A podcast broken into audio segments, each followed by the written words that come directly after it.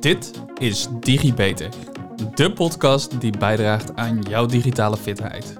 In deze podcast ga ik, Juriaan Rijmakers, al dan niet met gasten, in op zaken die bijdragen aan jouw e-vaardigheid en e-vakmanschap. Hey allemaal en welkom bij weer een nieuwe DigiBeter. Ik heb het al gehad over de blockchain in podcast nummer 13. En eh, heb je die podcast nog niet gehoord, dan is het raadzaam die nog even terug te luisteren. Want ik wil het vandaag gaan hebben over vormen en toepassingen van de blockchain. Is het altijd open? En hoeveel tinten grijs heb je? Ook wil ik je inspireren met een aantal voorbeelden.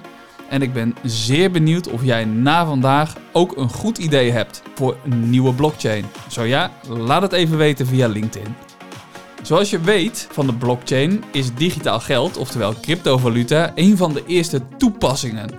Maar er zijn nog veel meer toepassingen denkbaar. Want cryptovaluta is niets anders dan de overdracht van waarde en het hoeft dus niet per se geld te zijn, maar het kan ook een andere vorm van waarde zijn die je via blockchain-technologie overdraagt en die je daar dus op kan bedenken. Hou dat even in gedachten. Het hoeft dus niet alleen maar geld te zijn. Het kan ook iets van een andere overdracht zijn. Een digitale versie van bulkgoederen, koopwaren of in het Engels gezegd commodities. En dat kan dus eh, de digitale versie zijn van bijvoorbeeld goud, zilver of een aandeel van een bedrijf of een ander bezit. En nou, daar kun je dus je fantasie helemaal op loslaten om leuke nieuwe constructies te laten ontstaan. Ik vertelde de vorige keer al dat de blockchain een speciaal soort database is. Nou, je raadt het natuurlijk vast al, een database, hè, daar sla je data op. Dus de tweede toepassing voor de blockchain is dan ook het goed inzetten voor het opslaan van data. Een veilige opslag.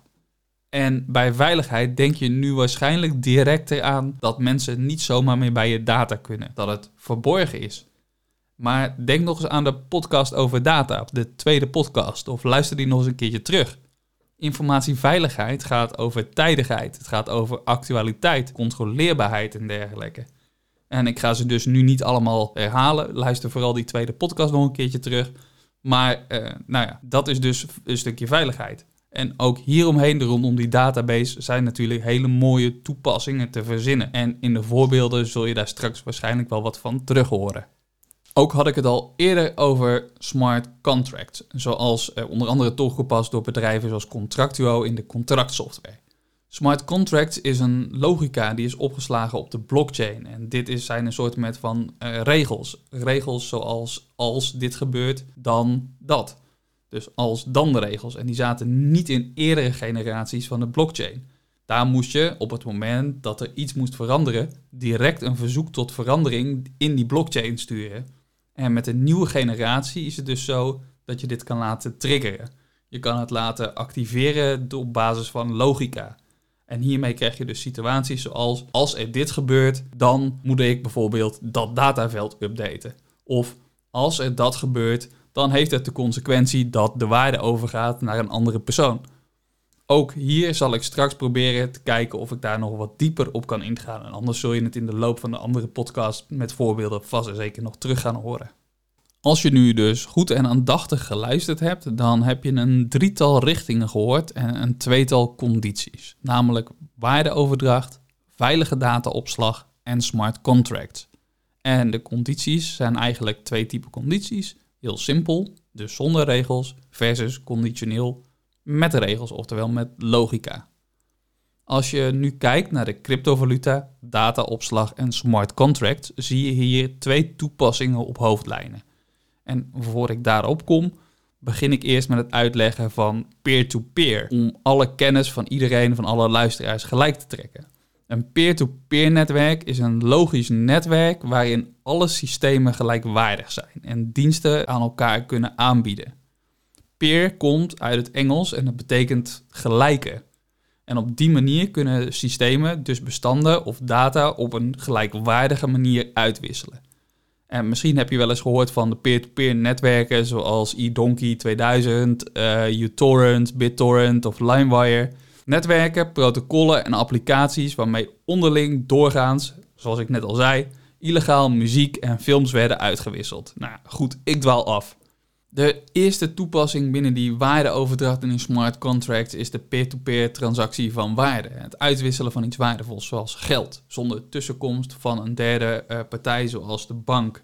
De tweede toepassing is de peer-to-peer bewijslast, het evidence-based stuk. Je kan daarmee van persoon tot persoon, van persoon tot systeem, systeem tot systeem bewijzen dat iets zo is, zonder dat daar nog een derde partij tussen zit. Dus stel je hebt je ruzie met je buren over dat stukje grond wat jij zegt dat van jou is en je buren claimen dat dat van hun is. Uh, kun je bewijzen van zonder tussenkomst van het kadaster, zonder tussenkomst van andere partijen aantonen van wie dat stuk grond is. Omdat de data al vast ligt op die blockchain en die data die heb je niet zomaar meer aan kunnen passen. Ik ga het proberen wat inzichtelijker te maken voor je. Als mensen denken we graag in hokjes, ik hou er zelf niet zo van omdat je dan mogelijk dingen gaat missen, maar deze hokjes gaan je misschien wel even helpen met het een en ander goed te plotten. Nou, we beginnen met een simpele transitionele transactie. Zoals ik al zei, ehm, de conditionele logica die kwam pas later. Dat is in de tijd van de smart contract. En dat was rond de tijd dat Ethereum er kwam.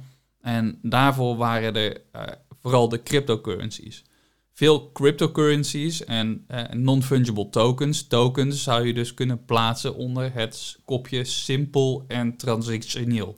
Een van de voorbeelden van simpel transactioneel is dat als ik geld overmaak van jou naar mij of andersom, en dan gaat het van wallet naar wallet, als een normale betaling. En het voordeel hier is dat die transactiekosten sterk naar beneden kunnen. En ook de duur van een transactie kun je er enorm mee versnellen. Uh, je moet je voorstellen dat als je geld overmaakt vanuit Amerika naar bijvoorbeeld China, dat het over het algemeen niet rechtstreeks van bank naar bank gaat. Eh, maar dat er tussen bijvoorbeeld dat het nog over Europa heen gaat. Nou, voor ontwikkelingslanden kan deze nieuwe vorm van valuta een enorm voordeel bieden, omdat uh, reguliere transacties via bedrijven als Western Union soms echt dagen kunnen duren en ze dan ook nog eens 10% van die transactiekosten rekenen. De overheden wereldwijd hebben de afgelopen jaren gedurende corona behoorlijk wat financiële steun gegeven aan burgers en aan bedrijven om de crisis door te komen. En dit gebeurt in Nederland allemaal digitaal, van aanvraag tot uitbetaling. Maar in de Verenigde Staten gebeurt dit bijvoorbeeld nog heel veel met papieren checks. Nou, dit had je perfect kunnen doen met een central bank digital currency, oftewel de digitale dollar of een digitale euro, uitgegeven door de overheid. Veel grote bedrijven zijn ook al mee bezig met deze ontwikkeling. En de Chinese overheid loopt hiermee helemaal voorop. Want hoewel de bitcoin daar de afgelopen jaar illegaal gemaakt is, hebben ze inmiddels wel hun eigen crypto-munt, hun eigen central bank digital currency. En ook de ECB wil hierover in de eerste maanden van dit jaar, dus van 2022, een besluit gaan nemen voor Europa. Interessant is dit om te volgen wie hier nou allemaal in de wereld mee gaan komen met zo'n munt. Of dan een synthetische, hegemonische uh, betaaleenheid, zoals de Bitcoin, ook nog een kans van slagen heeft. Tot nog toe hebben we het vooral gehad over de eenvoudige, ofwel de simpele transacties. En als ik nou aan die transacties logica ga toevoegen, dan wordt het dus een transactie met logica. Oftewel een voorwaardelijke betaling die bijvoorbeeld enkel plaats kan vinden op het moment dat hij een seintje krijgt dat die plaats mag vinden. Ofwel, ik bestel op Marktplaats een pakketje en ik maak op de blockchain alvast een reservering voor het bedrag van voor de waarde van wat ik moet betalen. En zodra die blockchain dan een seintje krijgt dat ik bijvoorbeeld getekend heb voor het pakketje, of misschien wel met een tweede voorwaarde dat ook het aantal retourdagen verstreken is, dan pas vindt zo'n betaling plaats. Dat maakt het voor oplichters toch een stuk lastiger. En het is nu dus al een meer complex product geworden, waaraan logica, dus in dit geval de leveringsvoorwaarden, gekoppeld worden. En dan heet het dus een conditionele transactie. Nu is dus in feite Marktplaats niet meer nodig om in die tussentijd bijvoorbeeld een tussenrekening, zo'n escrow-rekening, om daar mijn geld op te bewaren. Dus wederom heb je op die manier een partij die niet meer nodig is, omdat het rechtstreeks dus peer-to-peer -peer kan. We gaan weer terug naar de, naar de vakjes en we beginnen weer op het simpele niveau, zonder regels. En we stappen dan vervolgens van transitioneel stappen we over naar de evidence. Dus simpel met evidence. Nou, waarbij kun je dan aan denken? Je kan bijvoorbeeld denken aan een, uh, een hashfunctie. Met een hashfunctie kan je bijvoorbeeld een bestand kleiner maken, maar wel op zo'n manier dat het bestand nog te onderscheiden is van andere En bij hashing van bestanden haal je zeg maar de digitale vingerafdruk haal je eruit. En die digitale vingerafdruk die bewaar je dan op de blockchain, zodat je kan bewijzen dat een bepaald document het origineel is. En als je daar logica gaat, aan gaat toevoegen, dus terwijl we gaan naar logica bij de evidence, dan gaan we naar conditionele regels die er aan toe worden gevoegd. En dan wordt het echt leuk en kom je op gebieden waarin het uh, in de Nederlandse en Europese politiek nu ook veel over gaat dingen over zoals uh, self-sovereign identities. Oftewel een situatie waarin jij als gebruiker je eigen identiteit kan beheren en soms ook maken zonder dat je daarbij afhankelijk bent van een centrale autoriteit. De Europese Unie is hier bijvoorbeeld nu mee bezig met EIDAS. Uh, een Compatible Self-Sovereign Identity Framework. Deze Self-Sovereign Identity biedt ook diverse privacy voordelen en die ga je gegarandeerd ook nog wel in een van de volgende podcasts horen. Nou, zoals ik al zei in het begin, het is leuk om sommige dingen in vakjes te stoppen voor het overzicht. Maar ja, in de ontwikkeling komen, het, komt het gewoon voor dat bepaalde zaken niet in vakjes te stoppen zijn. En zo zie je dat je ook bijvoorbeeld combinaties kan gaan krijgen tussen bijvoorbeeld hè, de transactionele, de waardetransactie en die evidence-based met logica. En daarmee krijg je dus ook dat er op een gegeven moment situaties gaan ontstaan waarbij je eh, een transactie doet, een waardetransactie doet, waarbij je ook nog uh, kijkt naar de rechten.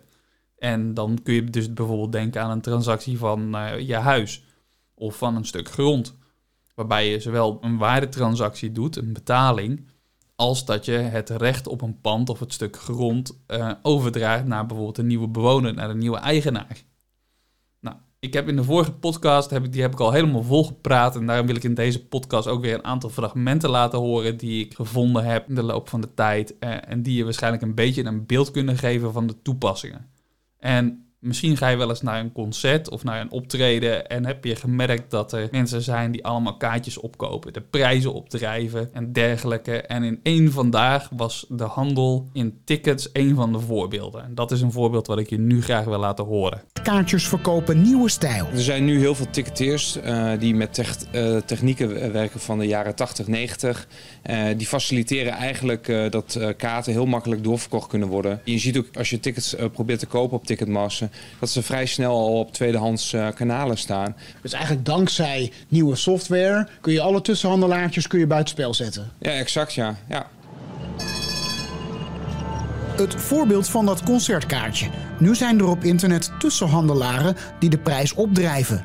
Die blockchain-technologie vervangt die schakels door een netwerk van computers. Iedereen ziet wie wie is. Elke transactie is een nieuw schakeltje in de digitale ketting. Alles wordt transparant. Wie dat kaartje voor meer geld wil doorverkopen, of wie kwaad wil, wordt eruit gefilterd. Ja, en uiteraard vind je weer een linkje naar een vandaag naar het fragment in de show notes. En stel je nou eens voor, je wilt dus een kaartje kopen. En nou, heel veel anderen willen dat ook. En na corona zal het vast en zeker het geval zijn, want een heleboel mensen willen weer wat leuks gaan doen.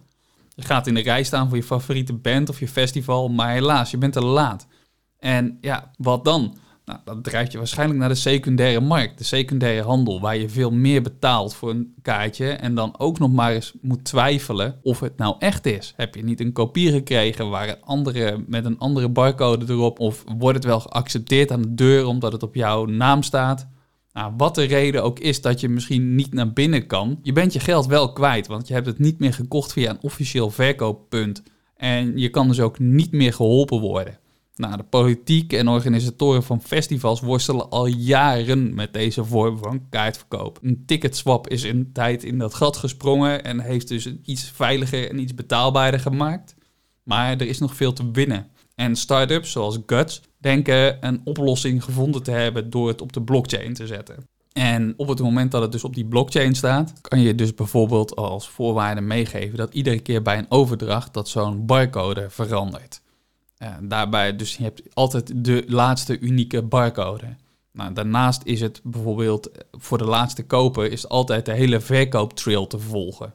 En het biedt daarnaast ook nog veel meer andere leuke mogelijkheden die je met originele concertkaartjes nog niet zag verschijnen. Dat is bijvoorbeeld, je kan er een soort van non-fungible tokens, spaaracties of dergelijke aan koppelen, waarmee je bijvoorbeeld elk ticket uniek maakt en het dus ook een soort van collectors item wordt. Nou, en zo zijn er nog veel meer leuke dingen te bedenken, ehm, die misschien wel voor een deel in het NFT-podcast naar voren zullen komen samen met de crypto. Maar uh, anders vast en zeker te zijn de tijd nog een keertje ter sprake komen. Die blockchain wordt niet alleen door bedrijven, maar ook door de overheid uh, steeds meer ingezet en kan dus in theorie helpen met meer processen te automatiseren. Denk aan bijvoorbeeld een, een voor de overheid een proces zoals de huurtoeslag, die volgens de regels uh, in een uh, slim contract bijvoorbeeld al, alleen uit te geven kan zijn aan de huur zelf. Nu gaan de toeslagen helemaal op de schop, dus waarschijnlijk is het niet handig om daar nu mee te gaan experimenteren als overheid, maar het is goed om een beetje een voorbeeld te, te krijgen. Je kan ook nadenken over elektronisch online stemmen. Wat hierdoor steeds meer realistisch wordt, omdat er door de blockchain bijna niet meer te knoeien is of niet meer te knoeien is met stemmen. Je zou zelfs, zoals ik vorige keer sprak over internet 3.0, een hele nieuwe versie van het internet kunnen maken die bijna niet meer hackbaar is. Want zeg nooit nooit. En dat is ook de reden waarom ik net bij het online stemmen dat een beetje nuanceerde. Zolang computers maar met elkaar verbonden blijven. En zelfs als het internet offline gaat, zijn er nog wel manieren om die veiligheid te garanderen.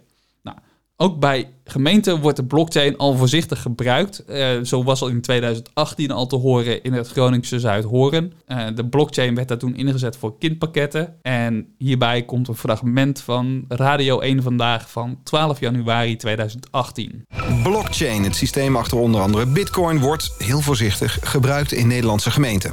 Het eerste concrete resultaat in Nederland boekt de Groningse gemeente Zuidhoorn. Daar worden kindpakketten, dus extra geld voor gezinnen met een laag inkomen, tegenwoordig in de blockchain gezet. En met succes. Nou, over hoe dat gaat praat ik met wethouder Fred Stol van de gemeente Zuidhoorn... en Wouter van Noord, wetenschapsjournalist van het NRC. Goedemiddag allebei. Goedemiddag. Wouter, hoe leg jij blockchain uit op een verjaardagsfeest? Aan, aan die ooms en uh, mensen die het er allemaal over hebben. En die allemaal die blockchain en die allemaal die bitcoins willen kopen. Ja, het lijkt bijna een technologie met bijna magische eigenschappen... Hè, als je het zo hoort bij iedereen. Maar eigenlijk is het een hele saaie technologie. Het is uh, namelijk het register van transacties in bitcoin en in andere digitale munten... Um, en dat register wordt niet bijgehouden door een bank, maar door een netwerk van gebruikers. En de belofte van die blockchain is dus dat allerlei zaken in dat register kunnen worden gezet, van huizen tot contracten. En wat de ultieme belofte is, is dat daardoor nou ja, centrale uh, georganiseerde uh, bedrijven zoals banken, misschien overheden, voor een deel overbodig worden.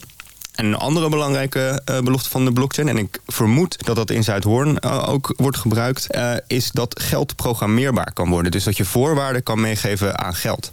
En dat je, kan, dat je die voorwaarden kan gebruiken om dat geld op een bepaalde manier te sturen? Ja, of, of bijvoorbeeld de, het te kunnen beperken tot uh, bepaalde uitgaves. Ja. We gaan naar Fred Stol, want uh, Zuidhoorn gebruikt nu blockchain voor het uitdelen van kindpakketten. Dus, dus ik zei het al, geld voor armere gezinnen, voor duurdere aankoop... zoals bijvoorbeeld sportles of een winterjas. En sinds november komt het geld niet meer op een betaalrekening. Maar jullie gebruiken de blockchain. En op een manier die Wouter van Noord net beschrijft? Ja, dat, uh, wij versturen met, het, uh, met blockchain het geld waar het naartoe gaat en voor wie het bedoeld is. En dat doen we op een, ja, op een bijzondere manier, vinden we. We geven in dit geval een gezin met kinderen in armoede een brief met een inlogcode voor de gemeentelijke website. Daar kunnen ze kiezen uit 12 ondernemers waarin ze 300 euro per kind kunnen besteden. En daarbij krijgen ze een QR-code, die nemen ze mee naar de winkel. In de winkel zoeken ze iets uit, bijvoorbeeld kleding of speelgoed. En dan gaan ze naar de ondernemer toe, die heeft een app, die scant de QR-code en die kan zien of er nog geld op hun rekening staat. En als het zo is, drukt hij op betalen. En dan betalen wij de ondernemer direct het geld terug. Het is eigenlijk een digitale tegoedbon. Ja, eigenlijk wel. En ook een beetje, om, als ik het goed begrijp, om te voorkomen dat er uh, flatscreen tv's uh, van worden gekocht van het geld. Ja, of uh, andere rare dingen, bijvoorbeeld alcohol. Wij, wij, willen precies wel weten of het geld goed besteed wordt voor de doelgroep waarvoor het bedoeld is. Ja, twee interessante voorbeelden waarbij je kan afvragen of in het, uh, geval, het tweede geval de toegevoegde waarde van de blockchain uh, daar wel nodig is. Um, nou ja, ik kom later in de podcast, of misschien de volgende podcast, want ik zie dat de tijd behoorlijk oploopt en er zijn nog een paar andere dingen die ik graag wil vertellen. Uh, nou ja, ik kom er in ieder geval nog op terug op een later moment. Om te kijken van nou, waar voegt die blockchain nou echt waarde toe en wanneer ga je hem nou inzetten. Waarschijnlijk kan je je nu wel al iets voorstellen bij de overdracht van waarde en de veilige opslag van data. Maar wat verstaan we nu precies onder die slimme contracten? Oftewel die smart contract. Want de term is best verwarrend. En sowieso een term die niet echt uit de juridische wereld afkomstig is. Het is een term die in 1994 is ontstaan in de softwarewereld bij een software engineer. Ik vertelde daar straks al dat het uh, gaat over logica, vooral voorwaarden of regels waaraan iets moet voldoen op de blockchain. Ik zal proberen dit wat verder uit te leggen en daarbij zal ik eerst maar eens ingaan op de woorden smart en contract. Als je denkt aan het woord contract, dan denk je waarschijnlijk aan een juridische bindende overeenkomst. Een overeenkomst die netjes geformuleerd is, formeel is uitgeschreven en in het geval van de Nederlands sprekende in het Nederlands ook uitgewerkt is. Maar een smart contract is geen typisch contract.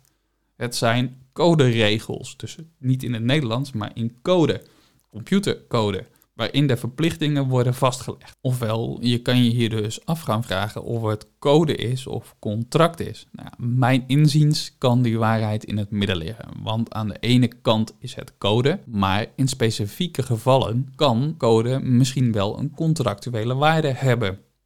Nou, dan ga je natuurlijk kijken, is, is zo'n contractuele waarde, is die dan juridisch bindend? Nou ja, als je kijkt naar smart contracts, is het niets anders dan een stukje code, algoritme dat je op de blockchain zet. Waardoor je ook gegarandeerd eh, ervoor zorgt dat er niet zomaar iets aan die code veranderd kan worden.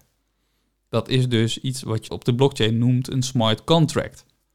Dan kan je dus heel mooi die traditionele juridische overeenkomsten daar overheen leggen. En hoewel je niet altijd alle overeenkomsten zal kunnen transformeren in code, is er wel een overlappend stuk te vinden waarin je misschien die juridische afspraken kan borgen door code. En daar waar je overlap kan vinden, daar is een smart contract, de mogelijke juridische overeenkomst, die kan die daar vertegenwoordigen of de uitvoering van die, uit, van die overeenkomst. Vooral in dat stukje uitvoering, daar kan hem wel de meerwaarde zitten, omdat het dus automatisch dan uitgevoerd kan worden. Denk er maar weer eens aan, hè, aan die als-dan-regels. Op het moment dat het plaatsvindt, dan wordt dat contract meteen geëffectueerd. Nou, dat was het woord contract. Maar dan hebben we nog de vraag: is het nou een slim of een dom contract? Want we hadden het over een smart contract. Nou, een beetje dezelfde discussie heb je bij de smart homes natuurlijk. Het woord smart suggereert dat het slim is. Maar eigenlijk bestaat het op een basis van een stuk technologie. Zoals hier de blockchain. En die technologie doet, althans zoals het nu bestaat, het zo dat het niets uit zichzelf zal doen. Het is altijd een geprogrammeerde serie. De technologie werkt op basis van actie en reactie. En komt dus pas in beweging op het moment dat er iets binnenkomt. En dit is dus ook wat er gebeurt met een smart contract. Er is daarmee dus per definitie geen proactiviteit. Geen zelfredzaamheid. Geen, zelf, uh, geen acties die van tevoren door het systeem zelf bedacht worden. En omdat het geprogrammeerde technologie is, is uh, die doet niets uit zichzelf dan enkel waarvoor het geprogrammeerd is.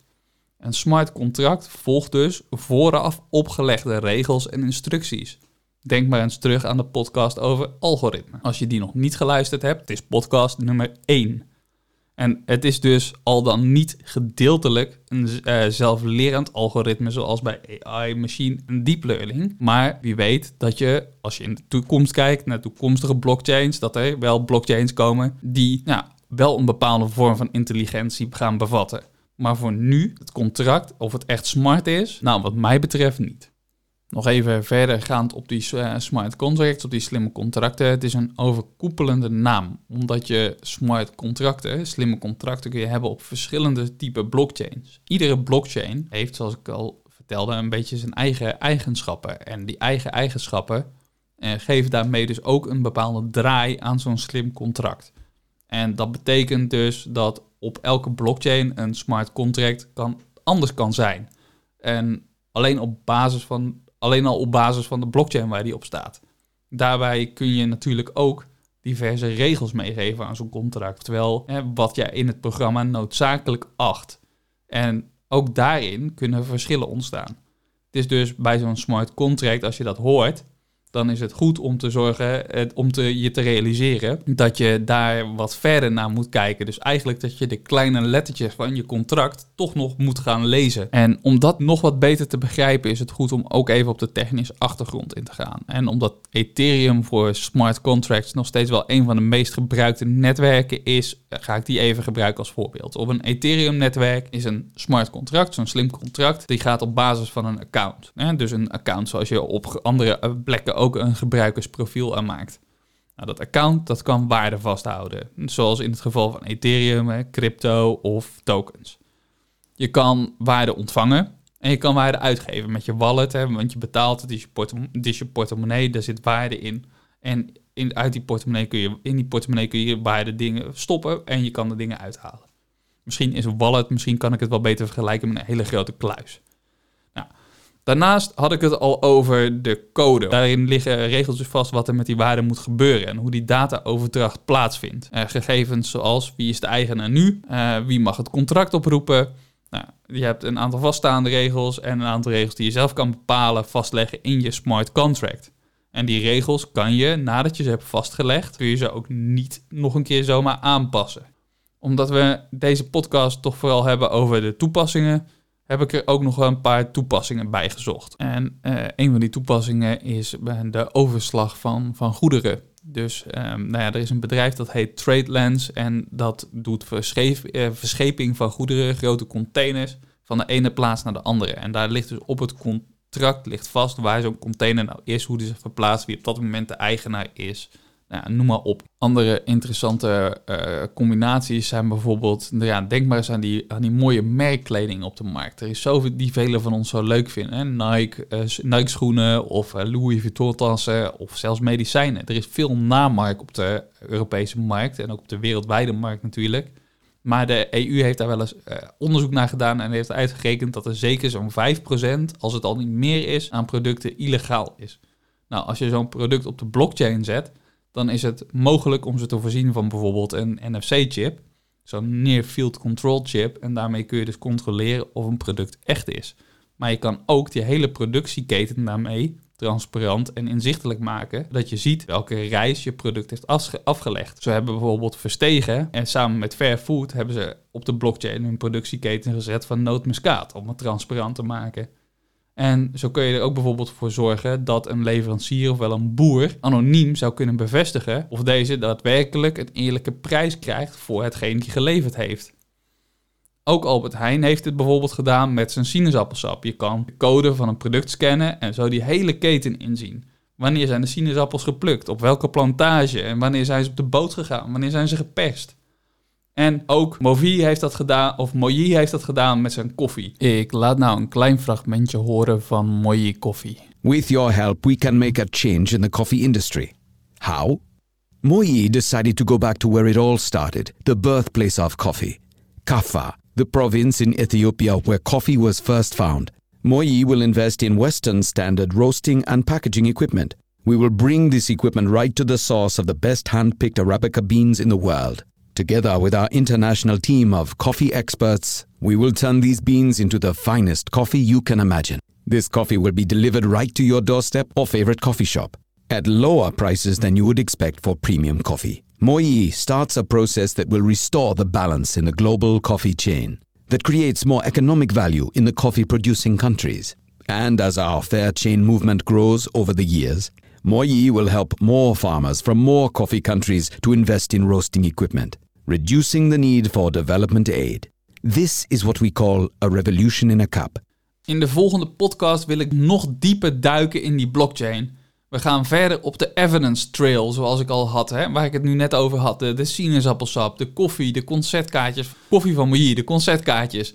Um, ja, verder wil ik je, zoals ik daar straks ook al schetste, nog eventjes toch nog ingaan op wanneer zou je nou die blockchain gebruiken? Wat wil je nou? Wanneer ga je nou blockchain inzetten en wanneer ga je nou zeggen van, nou ja, weet je, ik kan beter gewoon de originele, traditionele database gebruiken. Voor nu hoop ik dat ik je weer ontzettend geïnspireerd heb en weer een beetje DigiBeter heb gemaakt. Bedankt voor het luisteren en tot de volgende keer. Tot de volgende DigiBeter. Vond je dit nu een leuke uitzending en wil je meer weten? Abonneer je dan op de podcast door op volgen te klikken. het duimpje omhoog en geef een beoordeling van bijvoorbeeld 5 sterren, zodat nog meer mensen deze podcast kunnen vinden. Wil je collega's, vrienden, familie, zoals je opa of oma, net zoveel plezier doen en ze digitaal fitter krijgen? Deel dan de podcast. En zo worden we samen allemaal digitaal. Heb je een vraag over wat er verteld is in de podcast? Een bepaald onderwerp dat je graag terug zou willen horen? Of wil je gewoon laten weten dat je erg van de podcast genoten hebt? Je kan mij feedback geven en vragen stellen via LinkedIn. Zoek dan even naar Juriaan Rijmakers. Hoe dan ook, na deze podcast ben je weer een beetje digifitter. Tot de volgende keer, tot de volgende DigiBeter.